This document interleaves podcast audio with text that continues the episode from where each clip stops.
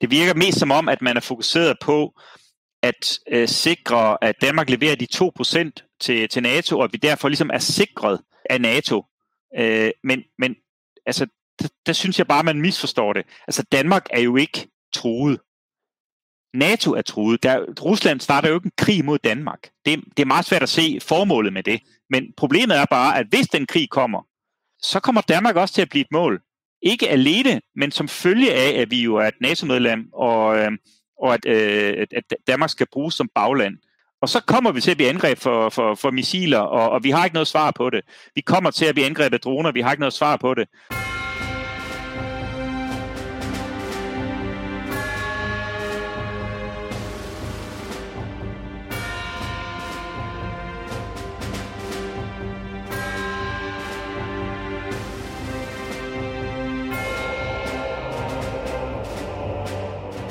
God dag og velkommen til endnu en udgave af Krigskunst podcast, hvor vi hver måned taler om et aktuelt militært eller sikkerhedspolitisk emne med skiftende eksperter. Mit navn er Anders Puk Nielsen. Jeg er militæranalytiker, og jeg producerer podcasten her sammen med journalist Kasper Junge Vester, som til daglig arbejder på Olfi. I dag der har vi besøg af Jakob Barfod til en samtale om det nye forsvarsforlig og hvad øh, vi som Danmark så skal prioritere i forhold til fremtidens forsvar.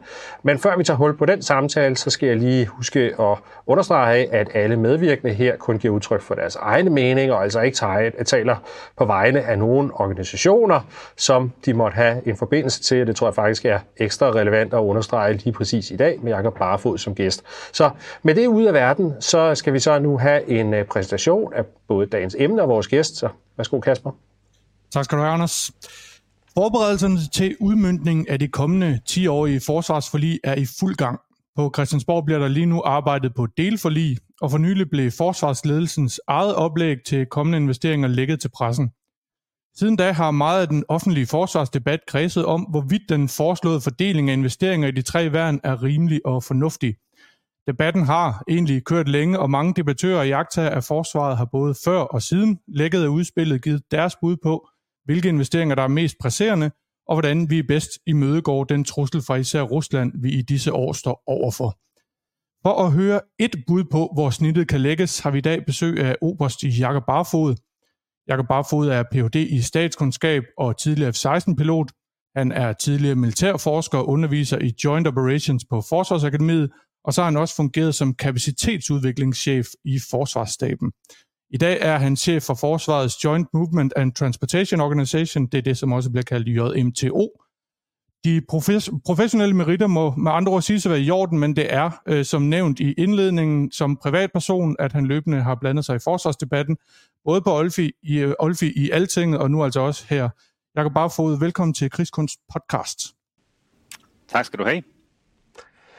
Jeg tænker på, øh, hvis vi lige starter med at få sat rammerne øh, før vi så går ned i, øh, hvad skal vi købe? Øh, men altså, hvorfor er det her øh, forsvarsforlig, som vi står overfor lige nu, øh, specielt, og hvorfor er det øh, særligt afgørende? Man kan sige, der er, der er flere øh, ting øh, til det spørgsmål. Det ene, det er, at at, at, at forsvaret er blevet kørt, øh, om ikke i sink, så i hvert fald øh, skåret, øh, skåret helt ind øh, til benet og til en opgave, som, øh, som handlede om internationale operationer øh, sydpå, og ikke til national og regionalt øh, forsvar. Så det er det ene perspektiv, at vi skal til at, at løse nogle helt andre opgaver. Øh, det andet perspektiv, som i virkeligheden er, er forklaring på, at vi skal løse andre opgaver, det er, at der er kommet en reel øh, trussel om, om krig i, øh, i Europa. Øh, vi har en krig i Europa i Ukraine, og vi har en, øh, en konkret øh, trussel øh, mod NATO's øh, østlige øh, østlige flanke eller front, øh, som, øh, som vi senest har fået forklaret fra, øh, fra FE i deres udsyn 2023-rapport. Hvis vi skal uddybe øh, det, så er mit perspektiv, at, at det her forlig øh, er afgørende, øh, ikke kun fordi der skal bruges rigtig mange penge over de næste 10 år, men i virkeligheden fordi vi har rigtig travlt. Øh, jeg ser øh, personligt at den største risiko for NATO-krig med, med Rusland er, øh, er de næste fem år. Og det er altså i den periode, hvor, hvor Danmark øjensynligt kun vil, vil sige, lappe hullerne i vores nedslidte forsvar, men ikke øh, for alvor øh, investere i, øh, i nye kapaciteter. Altså det virker ikke til, at vi har særlig travlt. Øh, og det synes jeg er bekymrende. Øh, og jeg vil gerne prøve at uddybe det her med, hvorfor jeg øh, ser risikoen for, for krig med Rusland som, som størst de næste fem år. Øh, det, det, det første, det, det er... Ja, ja det, det første, det er, øh, at, at NATO, øh, eller for sige den europæiske del af NATO, er gået i gang med en stor oprustning. Øh, de fleste lande har besluttet at øge deres øh, budgetter, men, men der er ikke, for sige sådan, der er ikke sket så meget endnu. Øh, men når den oprustning øh, er til endebragt, øh, så, vil, øh, så vil Rusland ikke kunne matche øh, vores, vil sige, vores, vores militære styrke, ingen gang lokalt. Øh, problemet har været, at selvom at NATO på papiret har været langt stærkere end, end Rusland, øh, så er en stor del af, af NATO's styrker langt væk fra der, hvor de skal bruges, altså langt væk fra Østeuropa. Øh, og rigtig mange af dem befinder sig i USA. Så er der mange, der, der tror, at, at støtten til Ukraine sikrer os mod øh, russisk aggression. Øh, og, og, og det gør det selvfølgelig også på den korte bane, men som, som øh, FE netop har, har fortalt os, jamen så er vurderingen egentlig, at, at, at de kan opruste øh, på, på, på to til fem år øh, i sådan en grad, at, at, at de faktisk kan overgå øh, NATO, i hvert fald på landjorden. Og, øh, og det er godt nok øh, en masse gammel materiel, de i så fald vil bringe i spil, men, øh, men masse har en, en kvalitet i sig selv, som vi ser i, øh, i, i Ukraine. Og, øh, og derfor er det en, er det en, en, en stor udfordring for os. Og, øh, og sige, for NATO's evne til at bringe forstærkninger frem hurtigt. Øh, så, øh, så er der det aspekt, at der skal være præsidentvalg i USA om et år. Nu er vi helt nede på 11 måneder. Øh, og det er ikke utænkeligt, at uh, Trump han vinder igen. Han fører i hvert fald i meningsmålingerne. Og, øh, og, og der er det fra mit perspektiv en udfordring, at med Trump som præsident, så kan Putin forledes til at tro, at USA ikke vil blande sig i en begrænset konflikt i, øh, eller en begrænset krig i, øh, i Baltikum. Og, og, og så er der mange, der siger, ej, men kommer der først krig, så, øh, så vil USA selvfølgelig træde til, og, og det vil kongressen presse Trump til, og så videre, så videre, fordi der vil være opbakning for både venstre og højre. Men, men problemet er, at hvis først krigen er sat i gang, fordi Rusland har fejlvurderet situationen, så, øh, så hænger vi på, øh, på, øh, på en virkelig, virkelig træls situation, fordi det er rigtig svært at stoppe en krig, når den først er startet.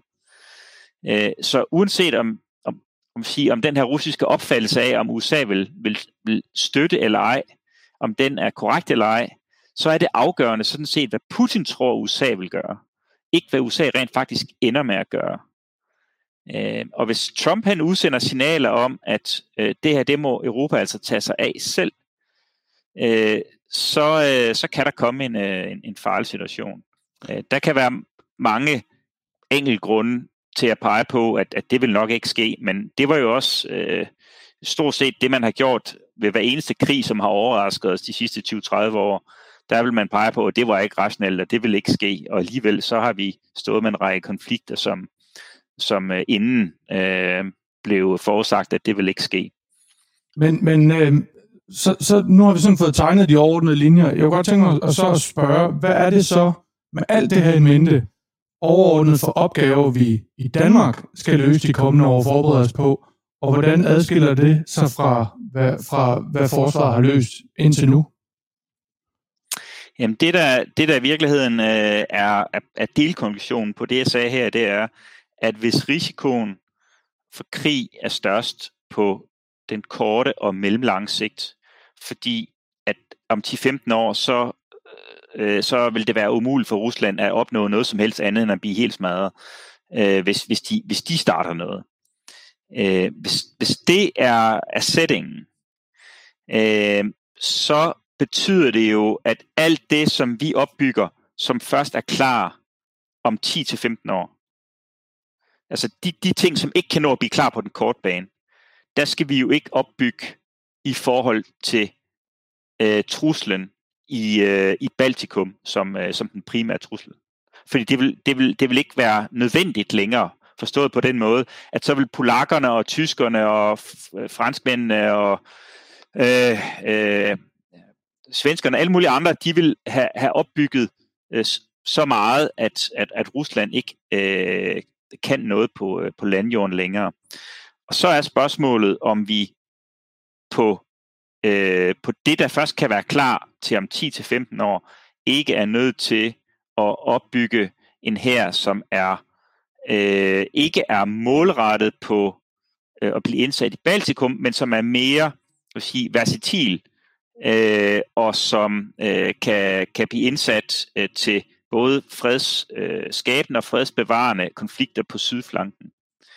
Øh, fordi mit argument er i virkeligheden, at hvis vi undgår den her krig, øh, den konventionelle krig i Østeuropa, øh, eller på NATO's øh, østflanke, hvis vi undgår den, og det er jo det, der må være målet, det er at undgå den krig, så vil Rusland søge alle mulige andre måder at destabilisere Europa på. Og, øh, og det vil de gøre ved at støtte sådan nogle ting, som der sker i øh, Israel-Gaza lige nu, hold, altså anspore til, at sådan noget det sker, og det kan jo godt være, at de har haft en rolle i det, øh, og anspore til det, der skete øh, i, øh, i, øh, i Gaza. Øh, de vil øh, gribe alle muligheder for at, at, at skabe uro og destabilisering på, øh, på NATO's øh, sydflanke, fordi øh, flygtningestrømme mod øh, Europa, øh, intern uro i Europa på grund af, af etniske mindretal, som, øh, som øh, øh, har part i de konflikter, der måtte øh, blive, øh, blive skabt øh, syd for Europa. Det vil destabilisere Europa øh, på, i, og, og, og udfordre os helt vildt voldsomt. Og, og derfor så tror jeg, at øh, vi skal være meget klar på at kunne bidrage øh, til at håndtere øh, både forebygge øh, konflikter, men når de opstår, bidrage til at, at, at inddæmme dem og, øh, og sikre, at, øh, at den ustabilitet den ikke spreder sig til, til Europa. Og jeg har ikke svaret på præcis, hvordan, øh, hvordan styrker, der, der er sige, versatile nok til det, skal se ud. Øh, men jeg forestiller mig, at de skal se anderledes ud end for eksempel, hvordan en brigade, som skulle indsættes i morgen i Baltikum, øh, ville se ud. Det kan godt være, at øh, en, en, en tung brigade også vil være svaret til de udfordringer, jeg snakker om øh, sydpå. Men det kunne også være, at, øh, at den hybridbrigade, vi har lige nu, øh, faktisk øh, er et udmærket svar på det, fordi at i nogle typer konflikt vil du skulle bruge kampvogn, i andre konflikter vil du skulle bruge mere styrker, som i, øh, som i Afghanistan, øh, hvor, øh, hvor piranha og infanteri øh, vil, øh, vil være øh, et, et, et passende svar. Men må jeg, må jeg ikke prøve at udfordre dig lidt på det der, så, øh, fordi øh, det jeg hører dig sige lidt, det er, at der kommer til at være enorm usikkerhed, øh, både op, hvad det er for nogle øh, trusler, vi står overfor, øh, men i virkeligheden også om vores egne allianceforhold. Altså vi har lige nu det her aktuelle spørgsmål med Trump, øh, men det er vel udtryk for en øh, generel tendens, hvor der er øh, nogle, nogle usikkerheder om, øh, omkring de her ting her. Øh, og det tænker jeg også, at det vil fortsætte, uanset hvem der bliver valgt på den anden i, i USA til, til, til november. Jamen altså, så vil russerne vel fortsætte med på en eller anden måde at prøve at, at hvordan, se, hvordan de kan øh, spille NATO-landene ud mod hinanden og sådan nogle ting. Man kunne jo også lave det argument, at i den her usikre situation, der bør Danmark fokusere på nærområdet.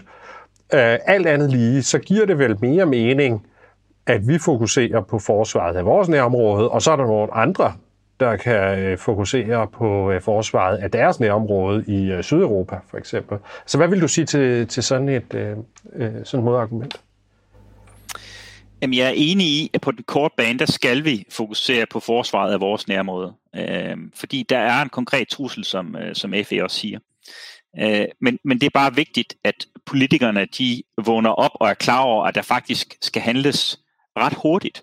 Og at nu har vi brugt to år øh, hvor vi siger, mange af de andre lande, de har sat gang i, øh, i bestillingerne. Men der har vi, øh, der har vi siddet på hænderne. Øh, så pointen er, at de ting, som der skal bruges i Østersøregionen øh, til at forhindre en konflikt her, det, hvis det skal have en, en, øh, sige, en effekt i den periode, hvor truslen er størst, så har vi travlt. Så har vi rigtig travlt. Hvis, hvis det er ting, som først er implementeret øh, om, om 10-15 år, øh, så, øh, så er min pointe, at, øh, at der bør vi øh, der bør vi tænke øh, der bør vi tænke mere øh, mere langsigtet og være sige, være mere agile i forhold til hvilke typer trusler vi kan vi kan håndtere. Øh, jeg er ikke... Øh, jeg er ikke sikker på, at politikerne om 10 år vil synes, det er særlig fedt, hvis vi har valgt kapaciteter, som, øh, som er, er bedst egnet til, øh, til Baltikum, men på det tidspunkt så vurderer alle, at der er rigeligt med, med NATO-militær, øh, at, at polakkerne har oprustet så meget, øh, at finnerne og svenskerne har oprustet så meget, altså det vil sige frontlinjestaterne, øh, og de baltiske lande også har, har oprustet, at, øh, at, at så gør sige, det danske bidrag øh, måske ikke øh, så stor en forskel, men hvor der måske vil være politisk appetit på, også med, vil sige, med den, øh, den prioritering, der politisk har været på at håndtere flygtningestrømme i øh, Europa fra, fra dansk side, at, øh, at, at Danmark er nogle af dem, der går med forrest og sikrer, at, at vi øh, får inddæmmet øh, konflikter i, øh, i øh, Afrika og, øh, og i Mellemøsten, sådan at der ikke kommer, øh, kommer store flygtningestrømme. Det kan lyde meget kynisk, at det er det, jeg fokuserer på, at der ikke kommer store flygtningestrømme, men det er vel et udtryk for, øh, for, for, for realiteterne, at det er det, vi er, vi er mest, øh, mest nervøse for.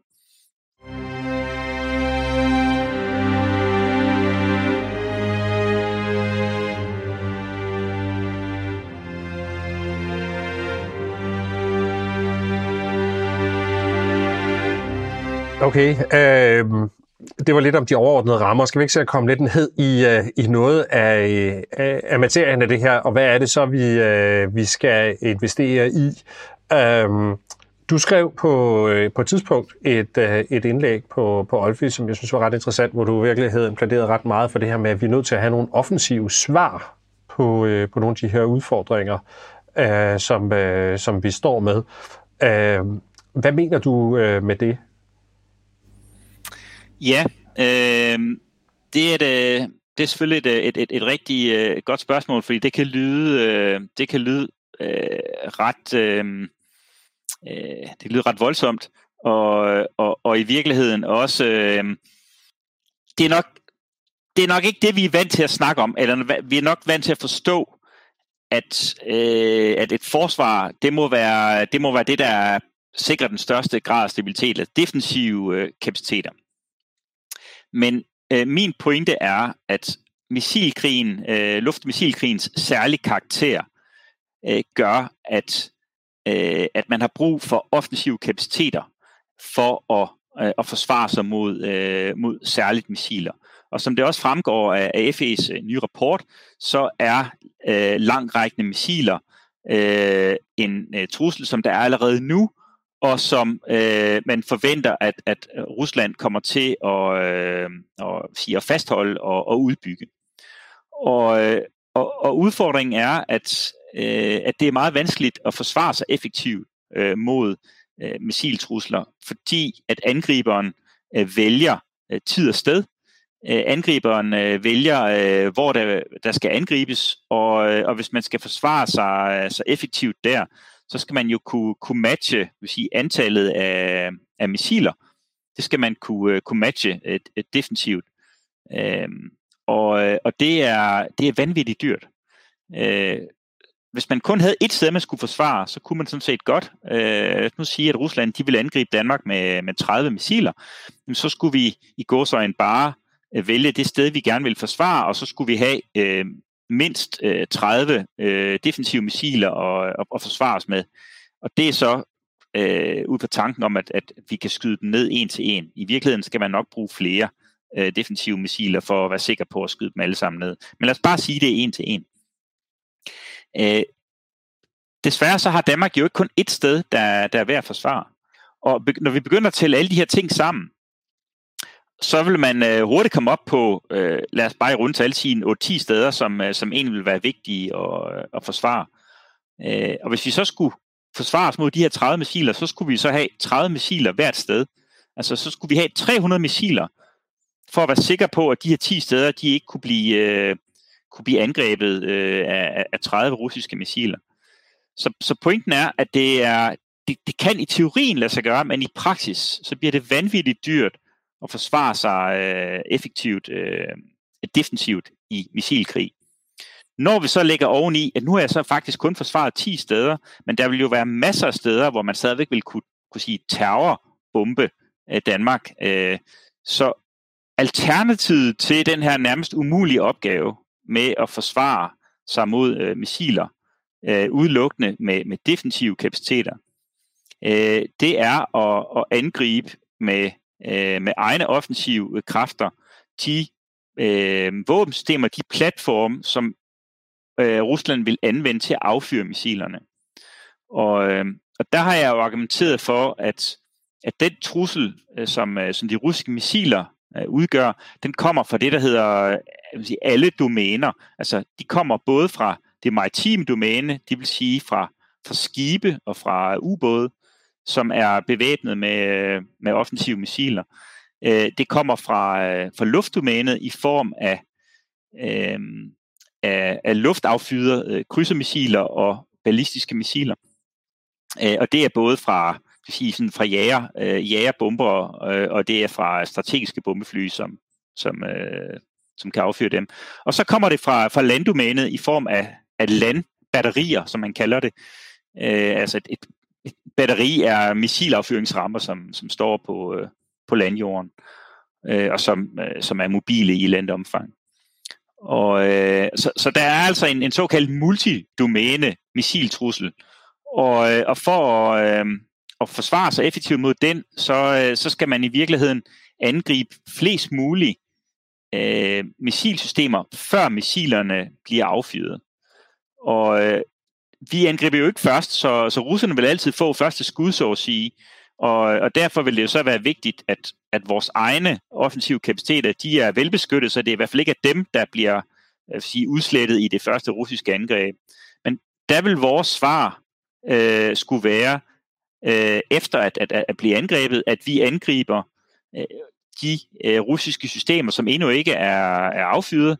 Det kunne for eksempel være øh, den flybase, som hedder Solsi, som ligger i det vestlige militærdistrikt tæt på de baltiske lande, øh, som, øh, som huser øh, nogle af, øh, af de fly, som, øh, som for eksempel øh, øh, MiG-31K, Foxhound kampflyet og, og TU-22 øh, øh, Backfire øh, flyene, som, øh, som holder til på, på Solsi luftbasen, som ligger cirka 1000 km fra, fra København.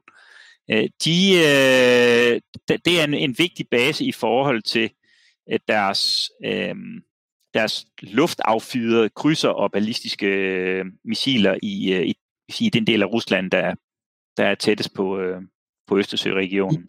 Jeg, stopper dig lidt kort sekund, Jacob, ja. fordi, fordi jeg tænker, det, det bliver hurtigt lidt indforstået det her. Det er godt være, at vi lige skal hjælpe forudsætningsløse lyttere. Hvor meget af det her kan vi i dag, altså hvor er det, vi står i dag i forhold til missiltruslen og imødegå den trussel? I dag, der øh, har vi stort set øh, ingenting. Altså øh, det vi har i dag, øh, det er primært det, der hedder det passive øh, luftforsvar. Det vil sige, vi kan, vi kan skjule os i øh, bunkers, øh, vi, kan, vi kan sprede vores øh, styrker. Øh, vi kan øh, altså, ikke skjule os i bunkers, men vi kan øh, beskytte os i, øh, i bunkers og i andre hærdede faciliteter. Vi kan sprede os, vi kan sløre os, øh, vi kan bruge øh, øh, sige deception, altså vildledning, øh, ved at, øh, at, at, at, at stille nogle, øh, nogle gamle øh, øh, ting frem, som, øh, som russerne tror er det rigtige, og så skyder de på det. Men, men det korte historie er, at vi kan ikke ret meget. Vi har noget på vej til øh, vores øh, øh, øh tre øh, Iver-klasse, Iver Hitfeld-klasse øh, frigatter. Der har vi øh, noget øh, standardmissil 2, SM2, på vej, øh, som, øh, som skulle her i de, inden, for, inden for de kommende år øh, gerne skulle blive leveret, og som gør, at vi får en kapacitet mod krydsermissiler, men vi får ikke nogen kapacitet mod ballistiske missiler. Øh, ballistiske missiler er, øh, sige, er den farligste øh, trussel, fordi den, øh, den kommer meget hurtigt. Altså flyvehastigheden er mange, mange gange større øh, op til 10 gange større end de ballistiske øh, missiler, undskyld, øh, krydsermissilerne. Og, øh, og derfor så, for sige, så har man ikke ret lang tid at, at reagere på dem. Øh, men, øh, men Iver-klassen vil, øh, vil øh, øh, udgøre en, en kapacitet til forsvar. Udfordringen er, at de kan selvfølgelig kun forsvare der, hvor de er. Og, øh, så kommer vi ind i en diskussion omkring, hvor skal Iverklassen egentlig bruges henne. Det må jeg godt lige parkere. Øh, men, øh, men det korte svar er, at, at, øh, at der kommer en kapacitet øh, i, øh, til Iverklassen. Så har vi selvfølgelig vores, øh, vores kampfly. Og, øh, øh, og, og, og kampflyene, øh, F-16 kampflyene øh, vil ikke kunne overleve offensive operationer ind, øh, øh, i, øh, ind på russisk øh, område for at kunne ramme de her øh, missilsystemer, jeg snakkede om før. Det er grunden til, at vi er ved at skifte dem til 35. Så de vil kun kunne bruges øh, defensivt, og de vil godt kunne bruges til at skyde krydsermissiler ned, øh, hvis, de, øh, hvis de ellers kan se dem. Øh, men, øh, øh, men de kan jo ikke være i luften hele tiden, så, så, så det, er en, vil sige, det er en begrænset kapacitet, og de har heller ikke ret mange øh, vil sige, missiler med ombord, så hvis der kommer en, en sværm af missiler, så vil de, så vil de kun kunne tage, tage nogle af dem. Øh, F-35 vil udgøre en, en, øh, en kapacitet mod øh, mod for eksempel den her øh, Solsi øh, luftbase, men, øh, men også mod øh, landbaserede øh, batterier, øh, missilbatterier i, øh, i Kaliningrad, hvis man ellers øh, har den nødvendige efterretning, øh, opdateret efterretning på, hvad, hvad koordinaterne er på, øh, på, på målene. Og det er også en udfordring for, øh, for Danmark i, i forhold til at have tilstrækkelig efterretningskapacitet, så det vil man også skulle, øh, skulle, øh, skulle gøre noget ved. Udfordringen med 35 er, at, at vi kun har købt et meget øh, lille antal, som er købt ind øh, til øh, sige, den gamle opgave, nemlig internationale operationer øh, sydpå, hvor, hvor, vi, hvor vi har købt nok til, at man kunne udsende fire fly hver tredje år, øh, og, så, øh, og så bruge de andre øh, øh de to andre år på at, øh, øh, og, og, og træne op til, til, til den opgave. Så, øh, så, så kapaciteten er, er alt for lille til, øh, til den sikkerhedssituation, vi har i, øh, i Østersøregionen. Hvor mange, vi har hvor, ikke, mange, hvor, mange de, hvor mange fly skal vi bruge? Vil du mene, hvor mange, øh, hvor mange skal vi købe ekstra? Altså, det er jo svært at, at sætte et, et, et, et, et nøjagtigt tal på, hvad, hvad der er brug for i forhold til truslen, men vi kan jo kigge på, hvad, altså hvad vores øh, nabolande har, har købt. Altså lande, som i, i størrelser i, i rigdom er på, øh, på Danmarks niveau. Altså for eksempel øh, Norge og Finland og, og Nederlandene. Og, øh, og de har jo alle sammen øh, købt øh, om sådan i runde tal cirka det dobbelte. Øh, det kommer vi nok ikke til. Øh, vi har så mange andre ting, vi også øh, skal have, skal have gjort noget ved. Men det er bare for at, at give et, et svar på, det vil nok i virkeligheden være det rigtige militære svar. Det var at købe øh, det samme, som, øh, som de andre har gjort. Øhm, øh, men, men, men et, et mere moderat øh, svar vil nok være, at, at vi bør købe en øh, 10-12 stykker mere, for at have kapacitet til ikke kun at, øh, at overtage F-16's opgaver, men også have kapacitet nok til at træne nogle af de nye opgaver, som F-35 kan løse.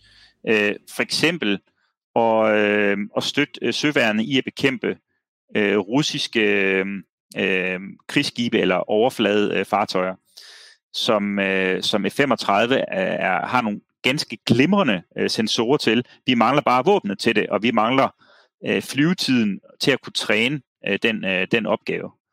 Øh, og det ville man kunne få, hvis man købte en, en, en 10-12 fly mere og købt øh, et, et, et missil, øh, som kunne bruges til det. For eksempel det norske Joint Strike øh, Missile, eller JSM, som kan bruges mod øh, sømål, eller som er udviklet specifikt til sømål, men kan bruges mod landmål også. Ja, og, og der, der kommer du faktisk ind på noget, som jeg godt lige ville have, øh, have uddybet her med den her snak, vi havde om de offensive kapaciteter. Hvad, det, hvad er det mere konkret, du, øh, du taler om? Er det, er det de her øh, JSM-missiler til 35-flyene, øh, eller er det de her strike-missiler til frigatterne, som også ofte er, øh, er, er op til diskussion, som jeg godt kunne tænke mig, at vi også lige øh, kom til at vende? Ja, altså jeg peger på i øh, de artikler, jeg har skrevet, at vi bør øh, principielt øh, købe begge dele. Øh, jeg har virkelig peget på, at man, man burde købe både langrækkende øh, artilleri øh, til herren, man burde købe øh, offensive, nye offensive missiler til øh, søværnet, og man øh, burde købe øh, langrækkende missiler til, til 35. Og, og, og grunden til, at jeg argumenterer for det, og peger på, at der skal bruges noget til alle tre værn, det er, at det gør det meget sværere for Rusland at, at fjerne vores evne til at svare offensivt tilbage, øh, altså ved at lave et overraskelsesangreb. Hvis vi kun har én kapacitet, der ligesom kan gøre det, så er det nemmere at tage det hele ud, ud i et hug. Og hvis man kan det, så behøver man jo ikke at være bange for responsen, fra, i hvert fald ikke fra Danmark. Og, øh, og, og så øger man egentlig risikoen for, at det sker. Øh, så derfor så peger jeg på, at, at, at man, man bør... Øh, man bør skaffe det til, til både 35 og til fregatterne. Og nu har vi så jo også øh, anskaffet øh, puls øh, langrækkende artilleri til, til herren, så der har vi allerede taget det første skridt. Der bør man selvfølgelig købe de tilsvarende, eller man bør købe missilerne til puls, som kan række 300 km. Ja. Hvor, hvor, hvor mange af de her øh, skal vi bruge? Fordi det er jo sådan min bekymring omkring det her. Altså, det er jo fint nok at sige, at vi kan ramme et eller andet i, øh, øh, i Kaliningrad. Men altså, russerne har jo temmelig meget. Øh, og, øh, og deres øh, missiler sådan kan skyde øh, frygtelig langt. Øh, altså, er det overhovedet realistisk, at vi kan komme op og have en kvantitet øh, i den her offensive kapacitet, som øh, for alvor vil, øh, vil ryste russerne? Altså, øh... Mm, nej, ikke, ikke isoleret set. Øh, men det er jo heller ikke, øh, det er jo heller ikke nødvendigt. Øh, vi skal jo øh, vi skal jo holde vores modsvar på et russisk angreb på Danmark, det skal vi jo holde op mod øh, Øh, det, de kunne finde på at angribe i Danmark. Og så, øh, og så sige, nu, nu er vi tilbage til, at vi forestiller os, at det, det foregår rationelt. Øh, hvis det er irrationelt, så kan hvad som helst jo ske, og så kan man ikke forklare bagefter, øh, om det nu var smart. Men øh, hvis, hvis vi tager det rationelle argument, så vil russerne jo kigge på, okay, øh, hvad er det værd for os at fjerne øh, eller at angribe for eksempel øh, Esbjerg Havn, som er en, en, en strategisk vigtig indskibningshavn for, for NATO, øh, eller hvad er det øh, værd at, øh, at prøve at ramme de tre øh, fregatter eller F-35 flyvestationen øh, Skrydstrup, og hvor mange missiler skal vi bruge på det? Og hvad er det forventede modsvar så for Danmark? Og hvis øh, det forventede modsvar det er cirka 0, fordi vi ikke har noget, så er det, øh, så er det selvfølgelig øh, oplagt, at, at så vil russerne selvfølgelig øh, se det, så er det, øh, så er det rationelt, hvis, hvis de i forvejen, kan man sige, øh, har startet en, øh, en konflikt. De vil jo ikke, de vil jo formentlig aldrig starte en konflikt med Danmark. Øh, et angreb på Danmark vil være som følge af en konflikt et andet sted, for eksempel i de baltiske lande. Øh, så vores modsvar, for eksempel ved at, at angribe Solti luftbasen, eller nogle landbatterier i Kaliningrad, eller øh, nogle, øh, nogle øh, krigsskibe, for at nu bruge det civile ord, øh, inde i den indre del af Østersøen, øh, der vil de, øh, hvis, hvis, det, hvis det vi rammer, øh, er, er mindst lige så meget værd, som det de har skudt på, øh, så er, er kalkylen jo øh, i balance, så at sige, og så, så er der ikke nogen gevinst ved at gøre det fra, fra russerne. Så det er det, der er min pointe. Vi skal kunne true med at ramme noget, som har mindst lige så meget værdi, som det, de kunne finde på at angribe i, øh, i Danmark. Og, og der kan selv et mindre antal, for eksempel 50 Tomahawk-missiler til, øh, til fregatterne, øh, eller, øh, eller 50 øh, Joint Strike Missiles til, øh, til 35, der vil, der vil det gøre en reel forskel. Øh, det er det, der er mit, øh, det er der mit argument. Så skal vi selvfølgelig regne med, men, men, at... Men, at, men hvis, ja. man nu forestiller, hvis vi nu tænker øh, øh, forsvaret ind i, i rammen af NATO, som vi jo rigtig meget gør, Hvorfor er det så overhovedet danske våben, der skal kunne ramme øh, ind i Kaliningrad? Altså, jeg mener, øh, vi har jo to NATO-lande, der ligger lige op til Kaliningrad øh, med, med, med, med Litauen og, og Polen. Kan de ikke bare skyde på dem? Altså, hvorfor er det nødvendigt, at vi har de her... Og grunden til, at jeg siger det, det er jo, fordi det er jo, det er jo ret dyrt, ikke? Altså, de her langtrækkende kapaciteter, ikke? Øh, jo, der, der, jeg må måske gerne øh, udvide lidt og så sige, grund til, at jeg, jeg spørger det, fordi jeg har det personligt lidt svært med den der snak om de der øh, Tomahawk-missiler til fregatterne især. Altså JSM-missilerne kan jeg godt forstå, fordi de har det her, øh, øh, de kan flere ting. Altså, øh, de kan for eksempel også øh, bruges som, øh, som sømålsmissiler, ikke? Øh, men jeg har en lille smule svært ved at se, altså den der store, at, at det her det skulle være så vigtigt, at vi går ud og køber missiler, der, der kun kan det her, øh, mm. med, ja. med, med ja. den her strike-mission her. Lad os, øh, lad os lige øh, først tage spørgsmålet omkring, øh, hvorfor skal Danmark overhovedet gøre det her? Og så bagefter øh, kan vi tage, øh, tage snakken om de forskellige typer missiler.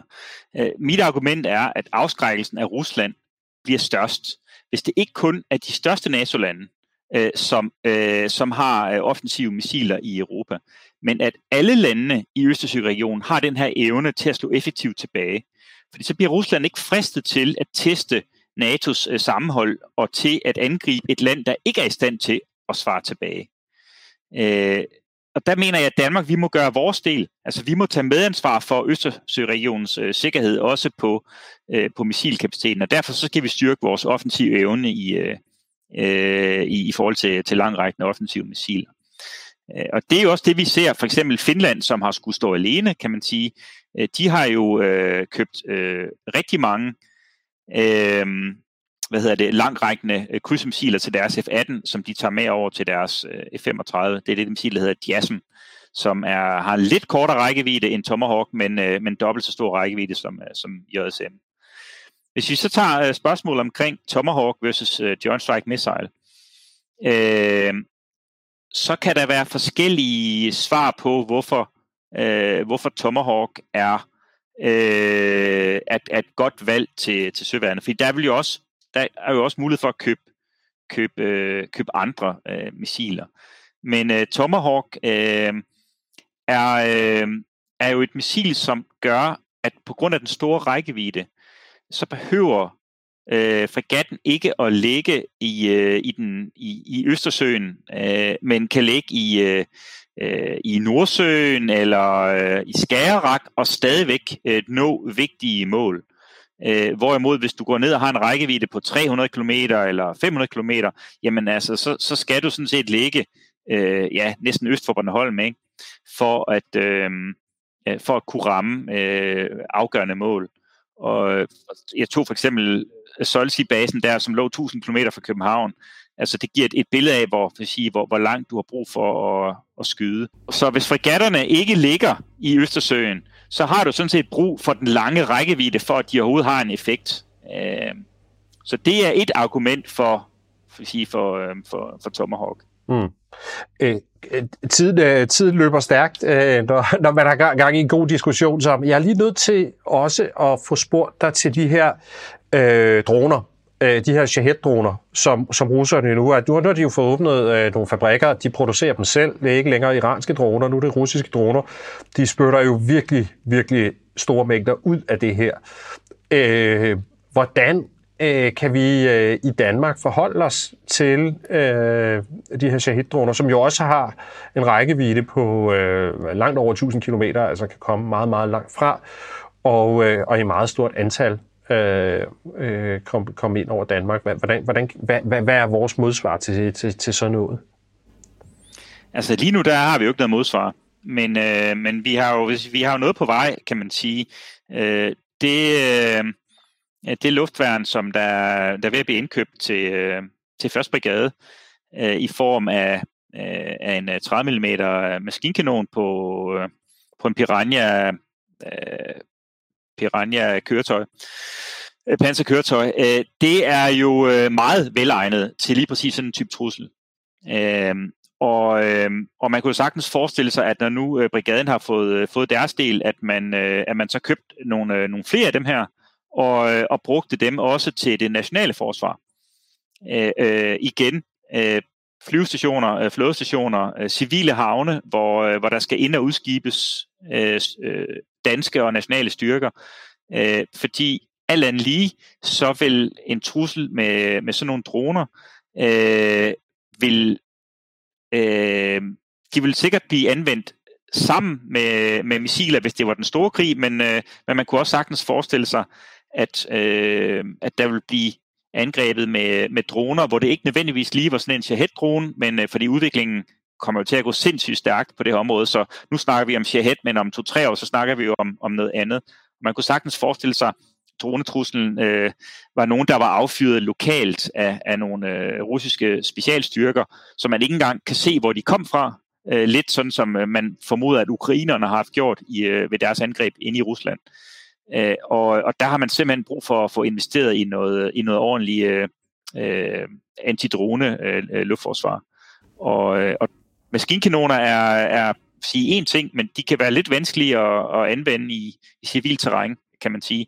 Så der er også behov for at, at kigge på, øh, på systemer med, med for eksempel mikrobølger og, og laser og andre former for, vil sige, for, for EW-effektorer øh, mod, øh, mod droner. Og igen, det er en trussel, der er der lige nu, og altså, det er, ikke, det er ikke noget, vi skal have svar på om 10 år. Altså, vi skal simpelthen ud af hullerne, og så skal vi have købt det her ind nu. Øh, og, og det er jo også noget, som, øh, som politiet øh, har, har, har brug for i forhold til de opgaver, de har, øh, og, og hjemmeværende i forhold til de opgaver, de har i, øh, i, øh, i det nationale forsvar.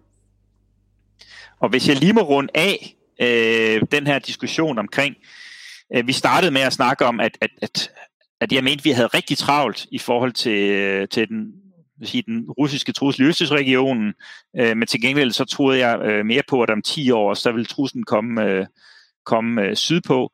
Øh, der, vil, øh, øh, der vil jeg pege på, at, at på den korte bane, øh, der mener jeg, at, øh, at, at, at vi er nødt til at prioritere forsvaret af, af Danmark som, som bagland og som transitland og som modtagerland, øh, før vi øh, prioriterer at opbygge øh, de kapaciteter, som alligevel først vil være klar til at blive indsat om 10 år. Altså øh, uanset om øh, vi øh, bygger en øh, middeltung eller en øh, tung øh, brigade eller en hybrid, så vil den, øh, der vil, vil den være, først være klar om, om 10 år, sådan som jeg har forstået det. Øh, det vil sige, på den korte bane, der vil vores vigtigste opgave i forhold til at støtte vores allierede, det vil at være øh, transitland for amerikanske, britiske styrker, øh, modtagerland øh, for forstærkningsstyrker, for eksempel øh, amerikanske øh, flystyrker, som skal operere fra, øh, fra, fra Danmark. Og så vil det også være at, at, at, at uh, sende vores egen, altså afsenderland, sende vores egne styrker afsted fra brigaden. Det vil ikke være en hel brigade så på den korte bane, men det vil måske være en bataljonskampgruppe. Øhm, det vil vi skulle sende afsted. Hvis vi, skal, hvis vi skal kunne det, så er vi nødt til at kunne forsvare vores infrastruktur. Både mod øh, de missiltrusler, vi har snakket meget om, men øh, også mod øh, de dronetrusler, vi lige har snakket om, og mod øh, cybertrusler og almindelig øh, sabotage og, og anden sådan klassisk øh, specialstyrke øh, trusler. Øh, Øh, og, og, så, så det man i NATO-sprog kalder artikel 3, altså at kunne forsvare øh, hjemlandet, det mener jeg på den korte bane er nødt til at have prioritet. Øh, og, og så må vi kigge på vores artikel øh, 5-bidrag, når vi har styr på, på, på, øh, på de hjemlige områder, så at sige. Og så har vi slet ikke snakket Nordlanden. Det er, det er også en, en, en snak for sig selv.